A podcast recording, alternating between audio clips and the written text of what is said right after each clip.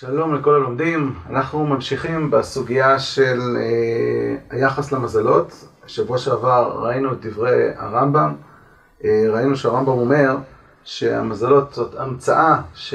שהמזלות משפיעים, זאת המצאה שהמציאו עובדי עבודה זרה, וזו הייתה דרך פוליטית כדי להשפיע על ההמון, כדי לשלוט על ההמון.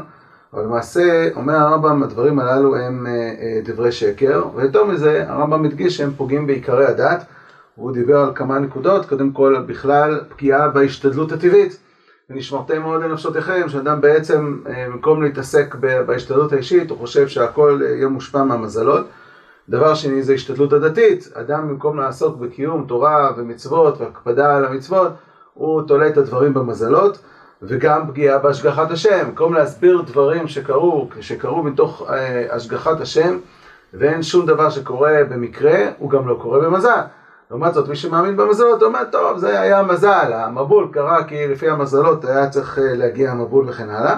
וגם אומר הרמב"ם שזה פגיעה בחופש הבחירה, כי בסופו של דבר אדם מאבד את היכולת שלו בסופו של דבר לבחור בין טוב ורע, כי הוא אומר, תשמע, הכל כבר קבוע מראש, אני נולדתי גנב, אני אמות גנב וכן הלאה. אז אם כן, גם העקרונות הדתיים שלנו, אומר הרמב"ם שהאמונה במזלות, מלבד שהיא מחוברת לעבודה זרה, עבודת כוכבים ומזלות, היא גם פוגעת בעיקרי הדת. אבל אחרי זה שעסקנו בסוגיות, ראינו שלמעשה יש אמנם מחלוקת אמוראים, האם אין מזל ישראל או יש מזל ישראל, אז יש שיטה שאומרת שיש מזל ישראל, שזה שיטת רבי יהושע בן לוי ורבי חנינא, אבל גם השיטה, שהיא השיטה המרכזית יותר נראית, שאין מזל ישראל, שזה רבי יוחנן ורב ושמואל ורבי עקיבא ורב נחמן בר יצחק, הפרשנות שנראית מתוך הסוגיות זה שמה הכוונה אין מזל ישראל, המזל משפיע, רק לפעמים אפשר להינצל מהמזל על ידי, על ידי מצוות, על ידי השגחת השם שמוציאה אותך מן המזל. ולכן השיטה אומרת, למרות שהמזל משפיע, והוא אדם שאמרו לו במפי המזלות שהוא עתיד למות בשעה X, אז יש נחש שמוכן להרוג אותו, אבל יכול להיות שיעשה לו נס, כי צדקה תציל ממוות. אז כשרבי עקיבא יצא וצעק צדקה תציל ממוות, הוא לא אמר, אה, ראיתם זה שטויות שהחוזים בכוכבים אמרו, אלא הוא אמר, הדבר הזה היה פה מוות, אבל צדקה הצילה. ו... יוצא שלמעשה אין שיטה בגמרא לכאורה שסוברת שהמזלות לא משפיעות, לא משפיעים, אלא בסופו של דבר יש השפעה, השאלה אם אנחנו צריכים, וזה בעצם המחלוקת של האמוראים, האם אנחנו צריכים לחשוש להשפעה הזאת, כמו שרבי יהושע בן לוי סובר, ורבי חנינא, או שאנחנו לא צריכים לחשוש, אתה תקיים את המצוות ותסמוך על הקדוש ברוך הוא שיוציא אותך מהמזל. לישראל אין מזל, יש לנו תורה ומצוות כהדרכה. וראינו לפי זה שגם דברי הרמב"ם הם לא מדויקים, כי כשהרמב"ם אומר, שמע, מזלות מוציאים אותך מחופש הבחירה, לא נכון. אם אתה תופס את המזלות כמשהו גמור, אז זה נכון. אבל חז"ל מצד אחד מאפשרים את המזלות כמשהו שמשפיע על האדם, ומצד שני, האדם יכול לצאת על ידי התורה והמצוות, אז להפך, זה רק מחזק את הבחירה.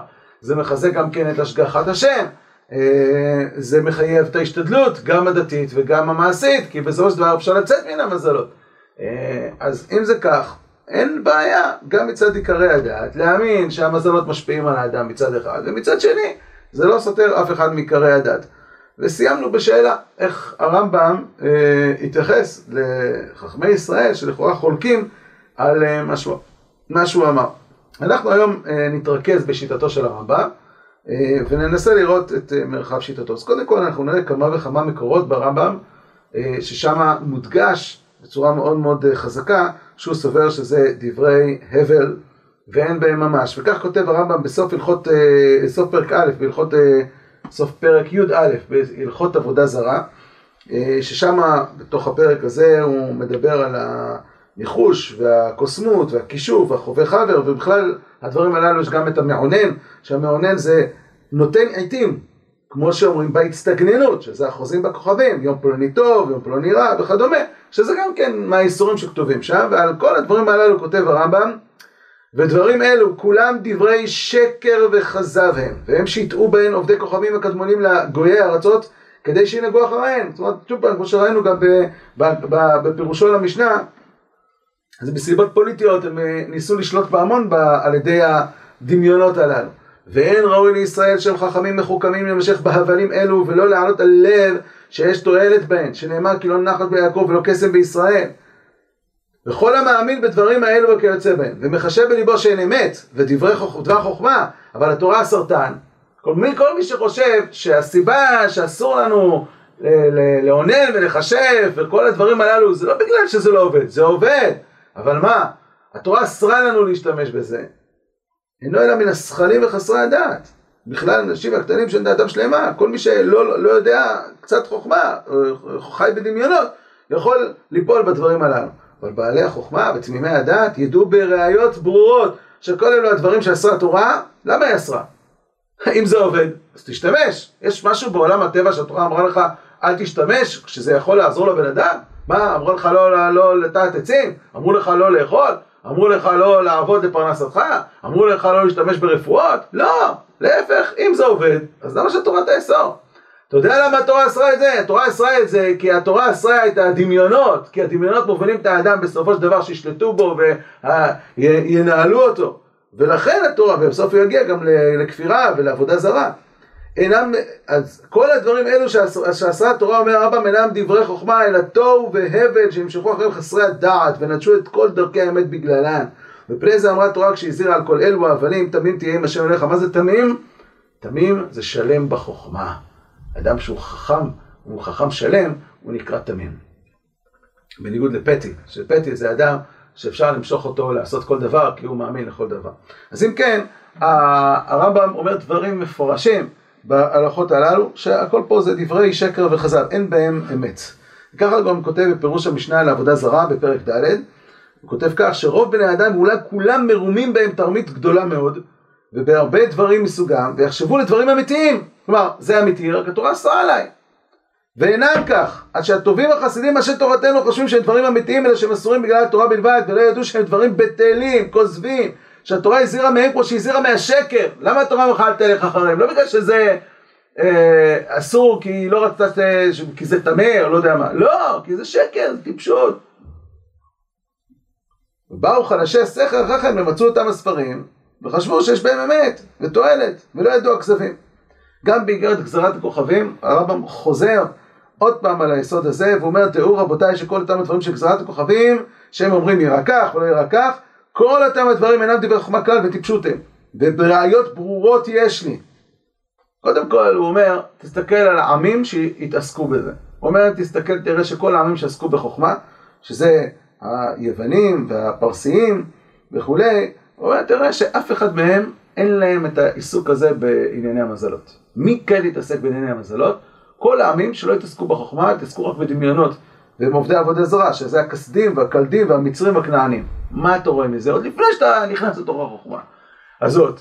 אתה רואה שאם העמים שהם עמים בערים, שאין להם דעת, מתעסקים בדברים הללו, ואנשים שהם אנשי חוכמה לא מתעסקים, כנראה עוד לפני שפתחת את החוכמה, אתה יכול להבין שבדבר הזה אין יותר מדי אה, חוכמה. ואז הוא מחלק בין האסטרולוגיה, שזה השפעת המזלות על האדם, כוכבים המזלות על האדם, לבין האסטרונומיה, שזה בוודאי עסקו החכמים הגדולים. מה זה אסטרונומיה? אסטרונומיה זה לדעת את סדרי הכוכבים, אה, כדי לדעת, יש לזה השלכות לעיבור השנה וכו' וכו', לדעת מתי יהיה ליקוי מאורות, כל הדברים הטבעיים של הכוכבים. לא שהכוכבים משפיעים עליך או לא משפיעים עליך, הוא אומר, זה בוודאי תמצא בחכמי יוון, חכמי הודו, חכמי פרס, שהם החכמים באמת. אה, שמתעסקים בזה, וגם עם ישראל כמובן היה לו אה, אה, חוכמה שלמה בדבר הזה שהשפיע על כל סוגיית הלוח וכולי. אבל הדברים שהם השפעה שלהם על האדם, של הכוכבים על האדם, הם דברי עוברי שמיים הטיפשים אינם כלום. לדבר הזה יש השלכה נפקא מינה הלכתית. הרמב"ם במורה נבוכים, ג' ל"ז, מדגיש עיקרון הלכתי שהוא המושג שמופיע בחז"ל, כל דבר שיש בו משום רפואה, אין בו משום דרכי האמורי. כלומר, במילים אחרות, כל דבר שאפשר להוכיח שהוא עובד, או בגלל שהבנתי איך הוא עובד, או אפילו כשלא הבנתי איך הוא עובד, אבל הוא עובד בפועל, אין בו משום דרכי אמורי. למה אין בו? אולי זה טמא, אולי זה... לא. אם זה עובד, התורה לא תאסור את זה. אז למה התורה אסרה דברים מסוימים? התורה אסרה דברים מסוימים כי הם סתם, כי הם הבלים. דבר שעובד, התורה לא תאסור אותו. וזה מה שכותב הרמב"ם במורה, וזה עיקרון הלכתי. שהרמב"ם לומד מההלכה הזאת, מדברי חז"ל הללו, שכל דבר שאסרה התורה זה בגלל שזה דברי שקר, לא בגלל שזה, אה, אה, לא יודע מה, השתעסקות בכוחות של טומאה, או כל מיני דברים מהסוג הזה, אה, אבל יש בהם אמת. מכיוון שמבוקשה של התורה כולה והציר שעליו היא סובבת היא להסיר העבודה הזרה ולמחות את תקוותיה, שלא ידמו שכוכב מן הכוכבים מזיק או מועיל במשהו במצבים של האנשים כפרטים, שהרי דעה הזאת היא מעוררת לעבוד אותם, חייבים בהכרח להרוג כל מכשף. הם אמרו במפורש כל דבר שיש בו משום רפואה, אין בו משום דרכי אמורי. כלומר, כל מה שהעיון הטבעי מצריך, מותר, וזולתו, אסור. זאת החלוקה. מה שמובן בשכל, משהו מדעי, מותר. מה שהוא לא מובן בשכל, מה שהוא לא מדעי, הוא אסור. לכן, כאשר נאמר אילן שמשאיר את פירותיו, טוענו באבנים וסוקרו בסקרה. אז הגמרא שואלת, בישלמה טוענו באבנים, אני מבין, יש בזה היגיון. למה? כשאתה מכביד על העץ, כן, אז ממילא הוא נחלש, הוא נחלש, אז הוא לא מצליח להשאיר את פירותיו, אז הפירות נשארים. אבל סוקרו בסקרה, אתה צובע אותו בצבע, מה, איך זה מועיל לזה שעכשיו, אה, שעכשיו העץ לא ישאיר את פירותיו? אז אומרת הגמרא, זה דרכי האמורי, למה? כי זה לא מובן. אומר הרב, מה אתה רואה מכאן? שהיסוד הוא, כל מה שהוא לא מובן, הוא אסור. כל מה שהוא עובד, למה לאסור אותו? התורה, התורה לא אוסרת אותו. כל מה שאין ההיגיון מצריכו, אסור לעשות אותו משום דרכי אמורי. איי, לפעמים יש כל מיני דברים שקשה לנו להבין אותם. למשל, תליית ה... אה, צועת, מתן צועת כלב על נפיחות בגרון, או כל מיני דברים כאלה. אומר, תשמע, יש דברים שאנחנו לא מבינים איך הם עובדים, אבל כיוון שהתנסינו בהם במדע וראינו שזה עובד, אז זה עובד גם אם לא מצליח להבין. אז עדיין זה מדעי. כן? כל מה שהתעמת ניסיונו כגון אלה, גם אם ההיגיון לא מצריך אותו, מותר לעשות אותו לכל דבר אנחנו מבינים בעולם הטבע, אבל כשאני רואה שזה עובד, אז זה עובד, וזה בסדר, זה בכלל החוכמה. אבל דבר שאתה לא רואה אותו עובד במציאות, וגם אין בו הבנה בחוכמה, אז זה שייך לעולם הדמיונות, וממילא זה אסור, כי התורה תאסור את השקר. אז אם כן, הדברים אה, ברמב"ם מאוד ברורים, שהוא סובר שאין בדבר הזה שום אמת. מה ההוכחות של הרמב"ם? אז האמת שבפירוש המשנה בעבודה זרה מביא הוכחות שיסודם בפיזיקה של אריסטו, אז לא נתעכב אה, בהם. אה, כל מה שקשור לתורת הגלגלים וכולי, אבל כן נזכיר את הדברים שהוא כותב באיגרת תימן. ושם הוא כותב כמה הוכחות מציאותיות, כן? הרי בדבר החוכמה זה הוא אומר, שמע, הכל פה זה המצאות, בכלל אין פה שום דבר של סדר והבנה והוכחות. אבל בואו נסתכל במציאות, אולי במציאות זה עובד. שמע, גם אם אני לא מבין איך זה עובד בחוכמה, אבל בואו נראה במציאות אם זה עובד. הוא אומר בואו נראה. הוא אומר בואו נבדוק לפי הסדרים של המזלות. תקופת יציאת מצרים, מה היה מזלם של ישראל?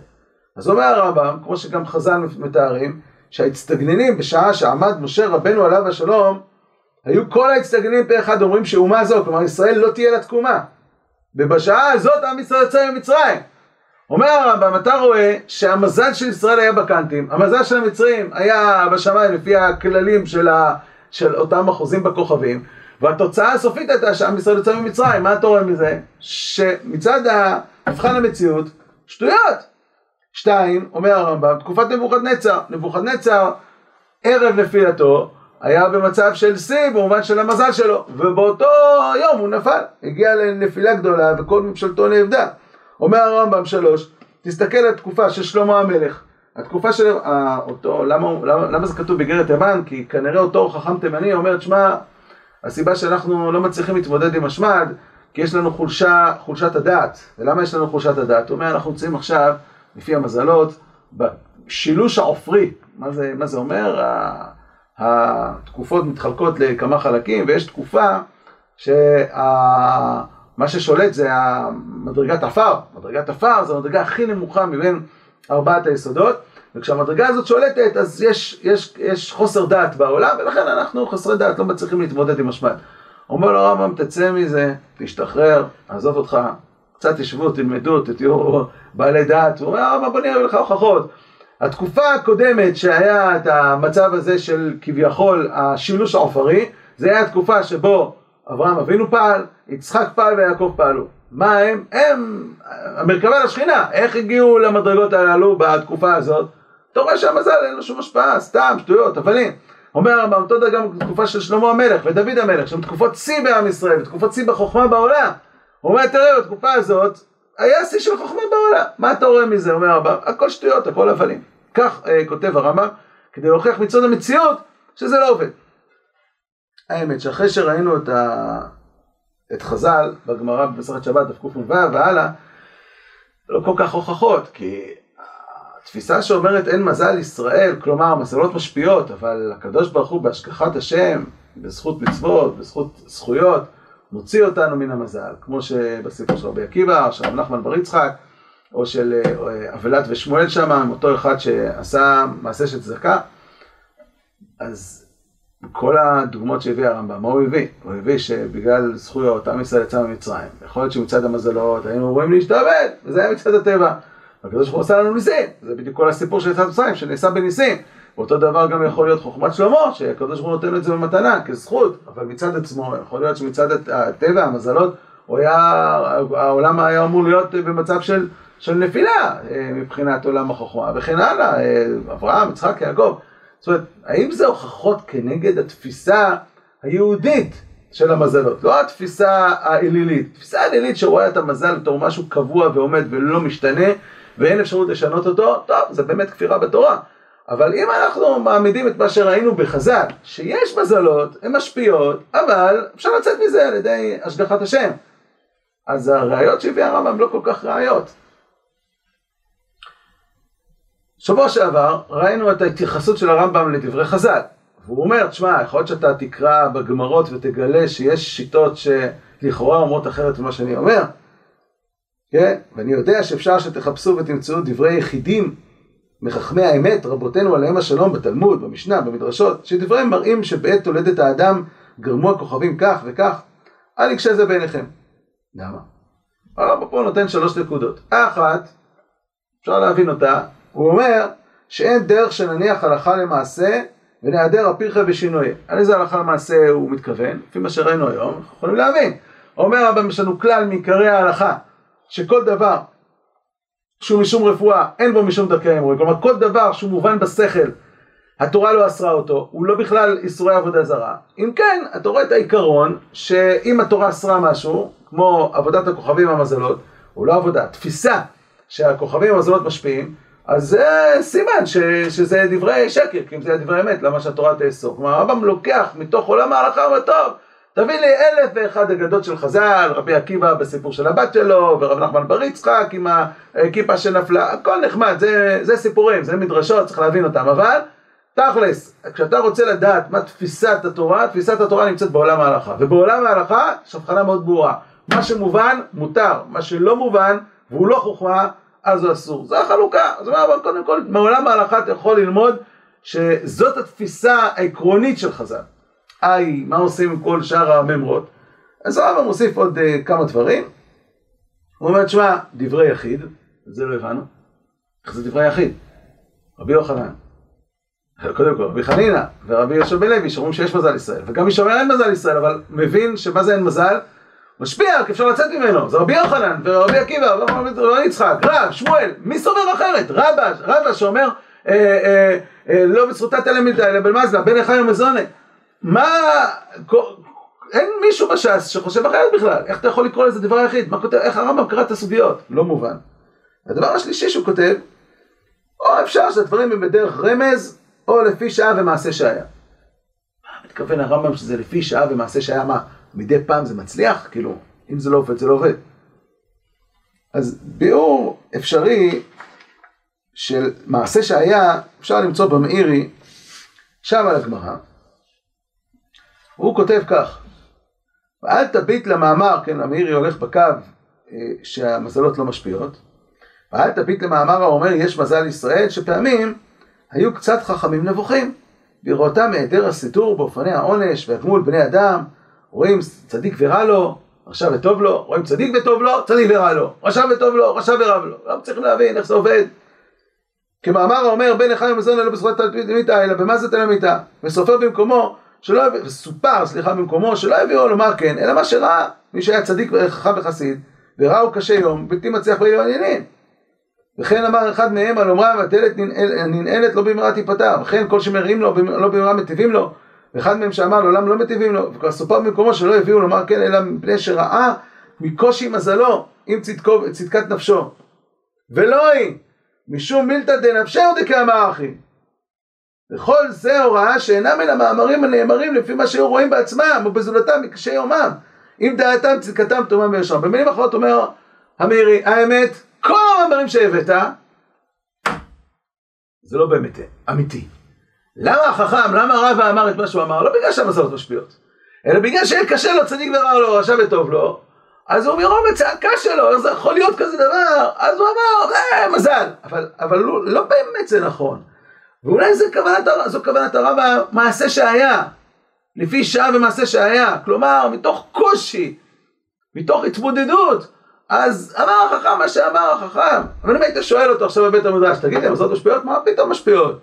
היה לו איזשהו רגע, נמצאים עכשיו באיזה לוויה, ויש איזה חוסר הבנה, משהו, והוא עכשיו צועק, אומר, שמע, זה משהו שאנחנו לא יכולים להבין אותו, זה מזל, אבל לא באמת מתכוון לדבר הזה. כך כותב המאירי, שזו פרשנות אולי יפה, אה, אולי זאת כוונת הרמב"ם, בהמשך אנחנו נראה שלדעתנו זה לא כוונת הרמב"ם, אבל אה, קשה מאוד, כי זה שרבא צעק את זה אולי, עוד אני יכול להבין, אבל זה שרבא שהביא את זה בגמרא, בשבת רביעי זה בגמרא, כדי לספר לנו שהחכמים צעקו אה, צעקה מהבטן והיא לא אמת, כאילו היא לא, היא לא נכונה, בשביל מה זה מובא בש"ס? לא מובן מה, מה המאירי מסביר פה. קשה מאוד. ועוד קשה, כבר אמרנו שאנחנו לא מבינים את הרמב"ם, שהרמב"ם כותב שזה דעת יחיד. ברור שהרמב"ם למד את הסוגיות אחרת, ואנחנו צריכים להבין את כוונת הרמב"ם. אז כדי להבין את הרמב"ם, אנחנו אה, נצרכים לגעת בעוד שתי מקורות שהרמב"ם סותר את עצמו. ומשמע מהם שהחוזים בכוכבים כן אה, יודעים את העתידות. וכך כותב הרמב"ם בהלכות יסודי התורה, פרק י' הלכה ג', כשהוא מדבר על הנביא. הרמב"ם כותב איך בודקים את הנביא? על ידי ידיעת העתידות. ובודקים אותו פעמים הרבה, ואם כל פעם הוא קולע בידיעת העתידות, נביא אמת, אומר הרמב"ם. ואז הרמב"ם שואל, והלא המעוניינים והקוסמים אומרים מה שעתיד להיות, ומה ההפרש יש בין הנביא ובינם? עכשיו, מה היה צריך להיות התשובה? מה זה מה ההפרש? אלה שקרנים, מכזבים, טיפשיים, רק אנשים שהם עוזים הולכים אחריהם, וזה חוכמת אמת, זה נבואה, מה, מה השאלה? יש פה אמת ושקר, מה, מה השאלה של... מה, זאת הייתה צריכה להיות התשובה. הרב מלא תשובה אחרת.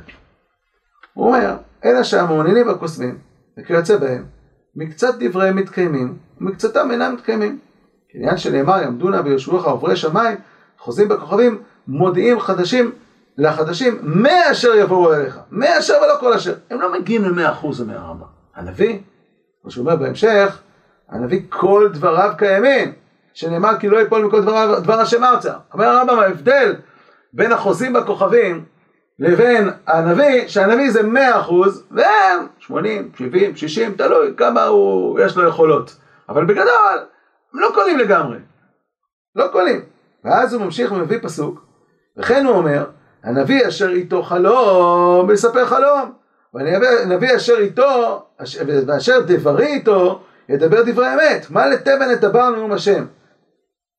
אז, כלומר, הוא ממשיך הרמב"ם, שדברי הקוסמים והחלומות, כתבן שנתערב בו מעט בר. מה זה בר? שקר! מה ההשוואה? אומר הרמב"ם, הנביא עכשיו רוצה להגיד לך מה ההבדל בין הנביא שלנו, נביא האמת, לבין החוזים בכוכבים. מה ההבדל? הנביא זה כולו בר, זה הכל רק תבואה. והחוזים בכוכבים, יש פה המון תבן עם מעט תבואה. מה מעט תבואה? הכל שקר, סתם, שטויות. יצא לו במקרה. מהרמב"ם משמע, שמצליחים לקלוע, לא מגיעים למאה אחוז. כליאה, אבל מגיעים לאחוזים מסוימים של כליאה. אבל יש פה איזשהו משהו שעובד באופן חלקי. וגם בלשון של הפסוק, יש אחד שזה דברי איתו, זה הנביא, ויש אחד שהנביא קורא לו הנביא אשר איתו חלום. מה אתה קורא לו נביא? השקרן. מה זה הנביא אשר איתו החלום? מספר חלום. מה יש בחלום הזה? חלומות שווא ידברו, לא? אז צריך להבין מה כתוב כאן. אותו דבר אנחנו מוצאים גם בהקדמה למשנה. הרמב"ם שוב פעם שואל את השאלה הזאת. שהמנחשים והחוזים בכוכבים והמחשבים וכל אנשי אותו הסוג מגידים עתידות, אבל מקצתם מתקיימים, מקצתם מכזיבים בהחלט. וכולי וכולי. לא יצדקו עד סופם. אין כן הבטחות הנביא אלא יצדקו עד סופם, ולא יפול דבר, מהם דבר לא קטן ולא גדול עולמי עד, בכל מה שמודיעים בשם השם. ואם נפל משהו מדבריו, ידענו ששקר דיבר. אז צריך להבין, משמע מהרמב"ם, שיש להם משהו לאותם חוזים בכוכבים. מה שנראה בהקדמת המשנה, ולרמב"ם היה פשוט, וכך גם בהלכות יסודי התורה, מבואר במורה נבוכים בצורה פשוטה, בחלק ב', פרק ל"ז. ושם כותב הרמב"ם, שנביא, כדי להגיע לנבואה, הוא צריך להיות שלם בשתי כוחות מאוד מאוד מרכזיים. אחד זה הכוח המדמה שלו, ושתיים זה הכוח השכלי שלו. ברגע שהוא הגיע לשלמות בכוח השכלי וגם בכוח המדמה, אז צריך להיות אה, בין השאר, יש גם עוד כל מיני הכנות של תיקון המידות, והכוח המדמה שלו לא צריך להיות עסוק בענייני החומר, אלא עסוק רק בעניינים האלוהיים וכן הלאה. הראש שלו צריך להיות רק מונח שם, ואז שורה עליו הנבואה, ושפע שופע עליו, והוא מגיע להשגות נבואיות. אבל מה קורה לאדם שיש לו רק יכולת שכלית מאוד מאוד מפותחת, אבל הוא נולד עם כוח מדמה לא מושלם. שזה אומר הרמב"ם כוח מדמה, זה לא משהו שאפשר להשיג אותו במהלך החיים. נולדת עם זה מצוין, נולדת עם זה, לא נולדת עם זה, זה כמו כל איבר בגוף, שנולדת עם יכולות מצוין. ומה קורה עם בן אדם שיצא בקצה השני? כלומר, יש לו כוח מדמה מאוד מאוד מפותח, אבל הכוח השכלי שלו לא מפותח. אומר הרמב"ם, יש לנו פה שלוש קבוצות. קבוצת החכמים, קבוצת הנביאים, קבוצת מגידי העתידות. וככה הוא כותב. דע לך, שכאשר השפע השכלי הזה שופע על הכוח המדבר, על הכוח השכלי בלבד, ודבר ממנו אינו שופע על הכוח המדמה, או בגלל מיעוט הדבר השופע, או בגלל פגם בכוח המדמה מטבע הבריאה. האדם הזה הוא מאוד מאוד חכם, פיתח את החומה שלו, יושב ולומד כל היום, עוסק בעניינים האלוהיים, אבל מה, הכוח המדמה שלו לא מפותח. אין הכוח המדמה יכול לקבל שפע השכל, אז מה יוצא? הוא לא יכול להיות נביא. זאתי קבוצת החכמים בעלי העיון, הם זוכים לאיזשהו שאר רוח שפתאום, מתוך, הוא יושב ועוסק באיזושהי סוגיה ופתאום מקבל איזשהו משהו שהוא משיג איזושהי השגה לא מכוח זה שהוא הצליח להגיע אליה בשכל שלו, משהו שופע עליו מלמעלה. הוא הגיע לזה השגה. רמב"ם במורה, בשתיים שלוש מקומות, מבטא ביטוי כזה, כן? שעכשיו זכיתי לאיזושהי הערה חדשה, איזשהו חידוש, שפתאום קפץ לי. זה איזשהו שפע ששופע מה, מ, מלמעלה על החכם, אבל זה לא נבואה, למה זה לא נבואה? כי אין לו כוח מדמה מפותח. וכאשר השפע הזה הוא על שני הכוחות גם יחד, כוונתי למדבר והמדמה, כפי שביארו וביארנו וביארו פילוסופים אחרים, הכוח המדמה הוא בשיא שלמותו מטבע בריאתו, זאתי קבוצת הנביאים, והגיע לנבואה גם. כאשר השפע הוא על כוח המדמה לבדו. ואי ספיקתו של הכוח המדבר מטבע הבריאה בשל מיעוט התרגול, או שהוא נולד עם חוסר בכוח השכלי שלו, או שהוא פשוט לא, לא תרגל, הוא לא למד, לא התאמץ בלימוד.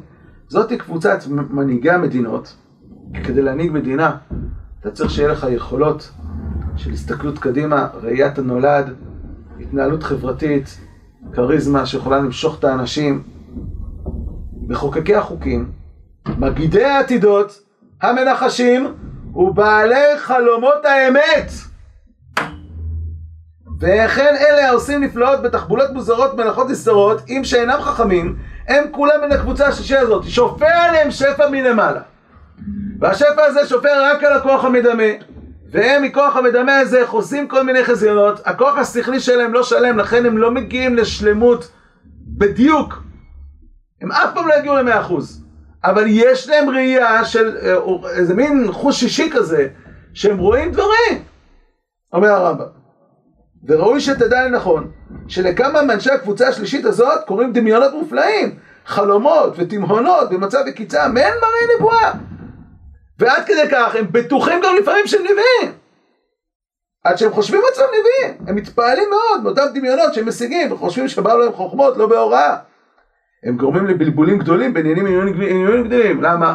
כי הם חושבים שהם נביאים אבל הם לא נביאים, ואז הם חוזים איזשהו חיזיון, ואז הם מגיעים לכל מיני טעויות, כי השכל שלהם לא מבין את הדברים בצורה מדויקת, ואז הם מובילים את ה... מי שהולך אחריהם לכל מיני טעויות. אבל האם הראייה שהם ראו, האם החיזיון שהם חזו, הוא לא משהו שיש בו אמת? כן, יכול להיות שהוא מצליח לראות שהילדה הזאת שנולדה עכשיו, פתאום הוא ראה, השיג איזושהי השגה בחלום, שהילדה הזאת ביום שהיא תתחתן היא תמות.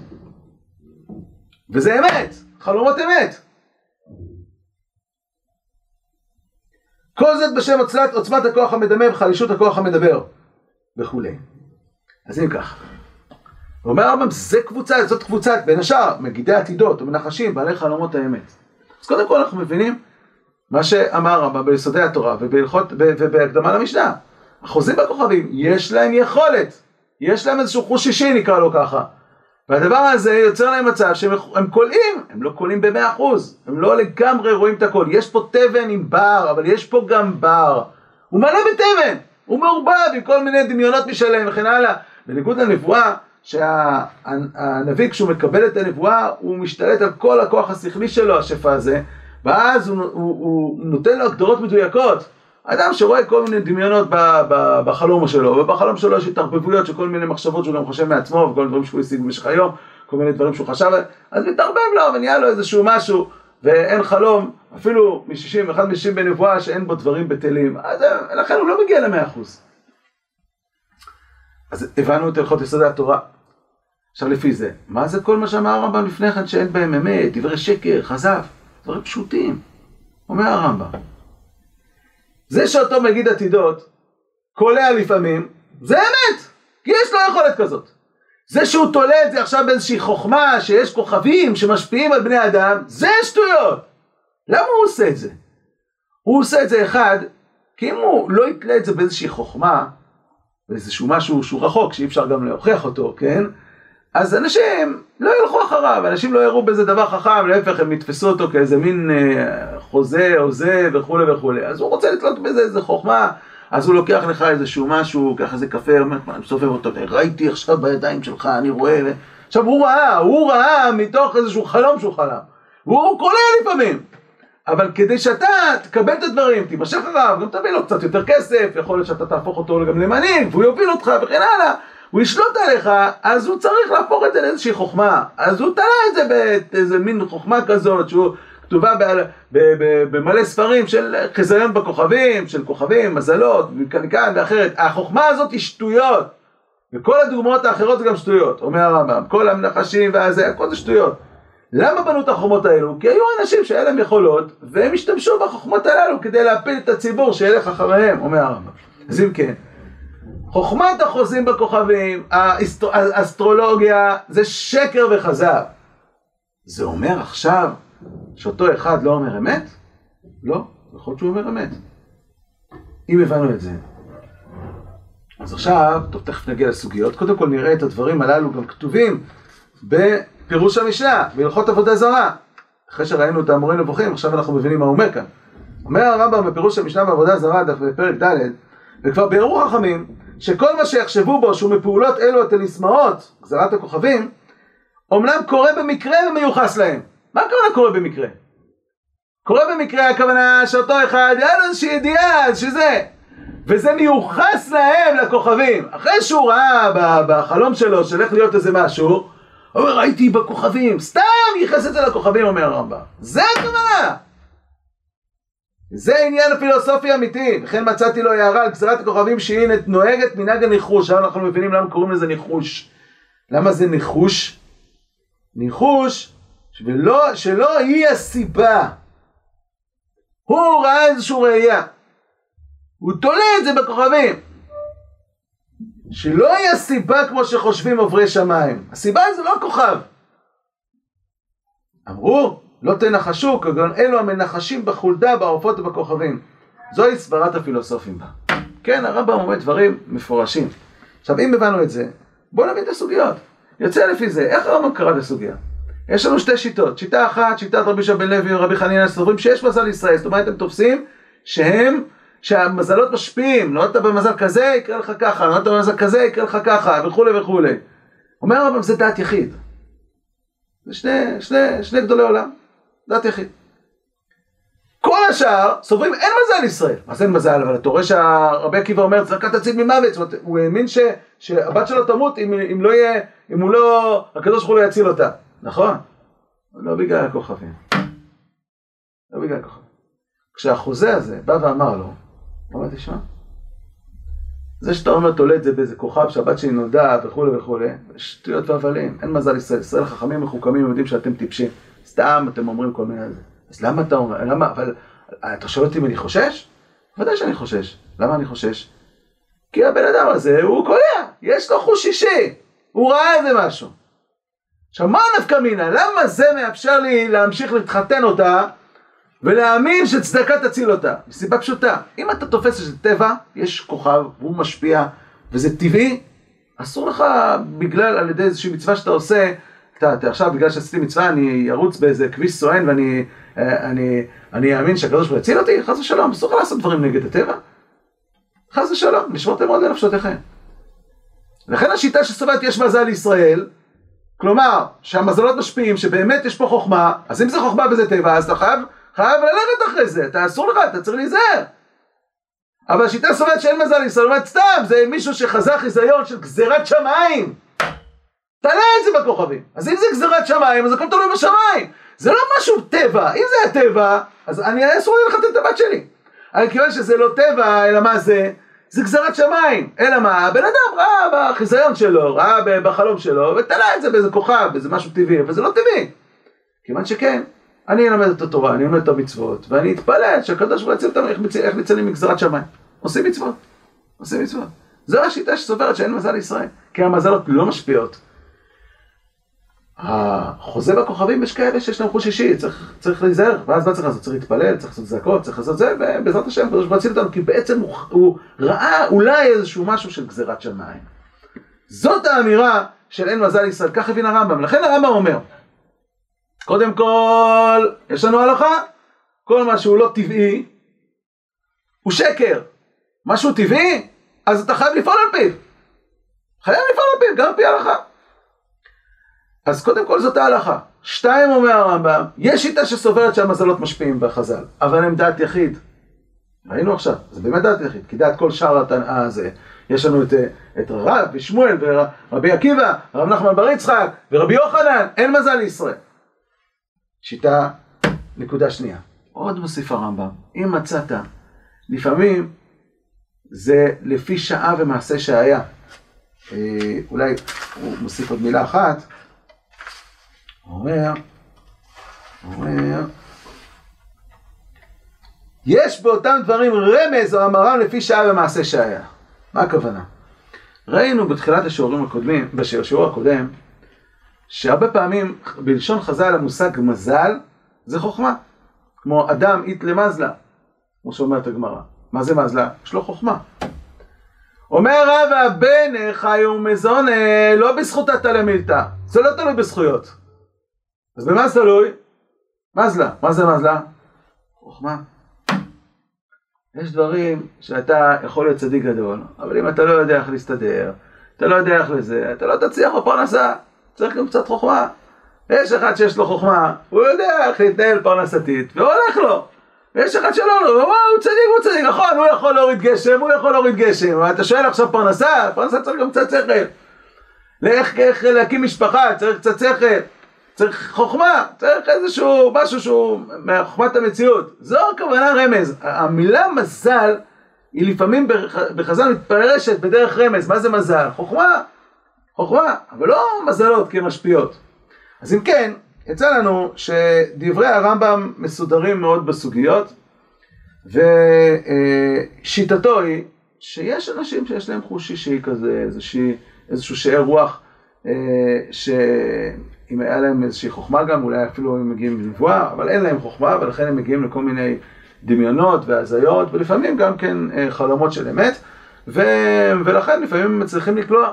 אבל זה שהם תולים את זה בחוכמות, אה, כל מיני חוכמות כאלו ואחרות, החוכמות הללו אין בהם שום דבר, והם דברי שקר וחז"ל, ולכן התורה אסרה לנו להתעסק בחוכמות הללו, כי זה יוצר סוגים של אנשים שחיים בדמיונות ולא חיים בעולם הדעת. עולם הדעת הוא עולם שכל מה שהוא מוכח, אין בו איסור, אומר הרמב"ם. המחשבה שהתורה תאסור משהו, לא.